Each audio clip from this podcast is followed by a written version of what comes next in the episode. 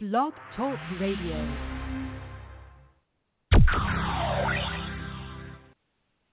Hey everybody, it's good to be back with you. This is Dawn Scott Damon, your freedom coach, and I want to give you a tip for freedom.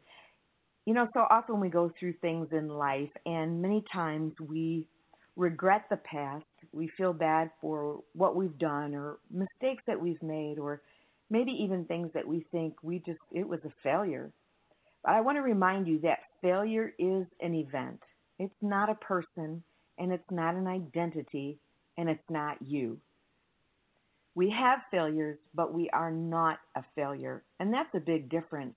We can learn from our mistakes, and we can learn from our failures. They can actually work for us. I mean, for one thing, for sure, you can say, well, I just became more educated than I was before. I'm smarter today than I was before. I just learned a way something won't work. And so if you allow failure to work for you, you can grow from it, you can learn from it. Yes, it can be hurtful, but at the same time, isn't that how we mature? And isn't that how we get strengthened? For those of you who like to work out in a gym, how many of you like to do that? I mean, I didn't used to like to work out in a gym, and now I do, and it's an everyday thing. I really look forward to it, because I've discovered that when I'm breaking down that muscle, when I'm lifting weights and breaking down a muscle, is actually when I have the ability to build it back up.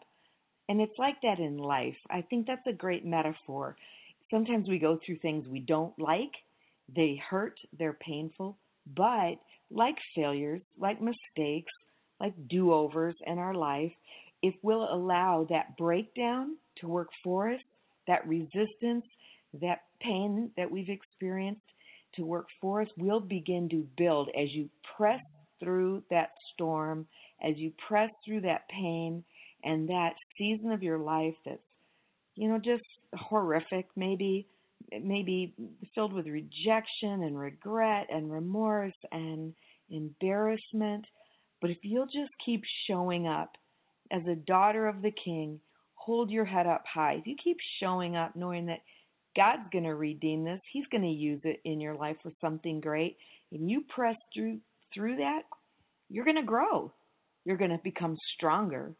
Your mindset is going to be stronger.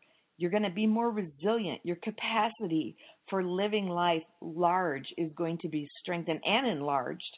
Because when we live under shame and embarrassment, when we live in the past mistakes and the shadow of, oh, should've, would've, could've, if only, we start living really small. We don't want to take risks anymore. We don't want to reach out anymore. We don't want to live, because, you know what? Hey, what if I don't do well? What if I fail? And our brain, the psychology that goes on, the spiritual warfare that goes on, we end up just kind of living safe, don't we? Huh? Yeah, we're living in the comfort zone. That's what the comfort zone is. It's just this place where we're not being stretched, we're not growing, we're not on an adventure. We're just bland. We're just beige. We're just vanilla. And I don't believe that that's what God wants for us. So the Bible says in Isaiah 61, you see this scripture here of Jesus, and he's just giving an amazing, well, Jesus quotes the prophet Isaiah in Luke 4, but the prophet Isaiah is speaking prophetically and referencing forward to Jesus. So in Isaiah 61, there's this great exchange going on. You know, I'm going to give you, for those who mourn, I'm going to give a garland of praise, and for the ashes in your life, I'm going to give you beauty. That is a promise, my friends. You can take that to the bank. That is a bona fide, guaranteed promise from our Lord to us. Have you been through the fire? Do you feel like you're sitting in a pile of ashes? Well, bring the ashes to God. Remind Him of the pain. Lift it up to Him. Not that He really needs to be reminded. He knows what you've been through. But oftentimes, God is waiting for us to come before Him and say, God, this is the ashes of my life. This is the pile of mess that I am in right now. I don't know how you possibly can do it, but I'm giving it to you. Will you please take the mistake? Will you please forgive me? And will you give me beauty instead of these ashes? I know when I went through my divorce, it was a very painful time for me. I was, my husband of 28 years decided to leave the family. Only I didn't know that he had decided to leave. I knew that he decided to work in another state for a season because he was out of work here. You know, in 2007, where the housing industry was drying up, and he was a builder. And but it soon became very apparent when he wasn't answering phone calls, he wasn't returning them, and he was no longer coming home every weekend. It didn't take much for me to figure out something's really wrong. And I eventually discovered that my marriage was going to come to an end. And that was a very painful realization. I had a lot of guilt. I felt, you know, embarrassed. I was a pastor. I was preaching in front of 2,000 people on a Sunday. And I had to say, listen, man, my marriage is in trouble. My husband, at that point, I didn't know where he was. And quite frankly, after this happened, I didn't see him. I would talk to him now and again when I had to. I didn't even know where he was, but I didn't see him for 2 years. It was a very painful time. It was a very lonely time. It was nights by myself, and I had never known nights by myself. I had a very full home. I went from my parents' home to a college dorm to my husband's home, our home that we built together, to having children right away, and dogs, cats, fish, gerbils, you name it, we had it, friends, sleepovers and slumber parties. I went from a very full home and a very active home for over 25 years to all of a sudden I was by myself. The dog died, the kids had moved out. It was a really difficult time. And I share that not to say, oh, you know, feel sorry for me or anything like that. I mean, if you want to feel sorry for me, that's okay. But you know what? Don't cry for me, because I'll tell you what, it made me really dig deep inside of myself to get a hold of God in a new and fresh way. But I had to work. I'm telling you what, I had to make the decision. I don't want to live in the ash heap. I don't want to be an angry person.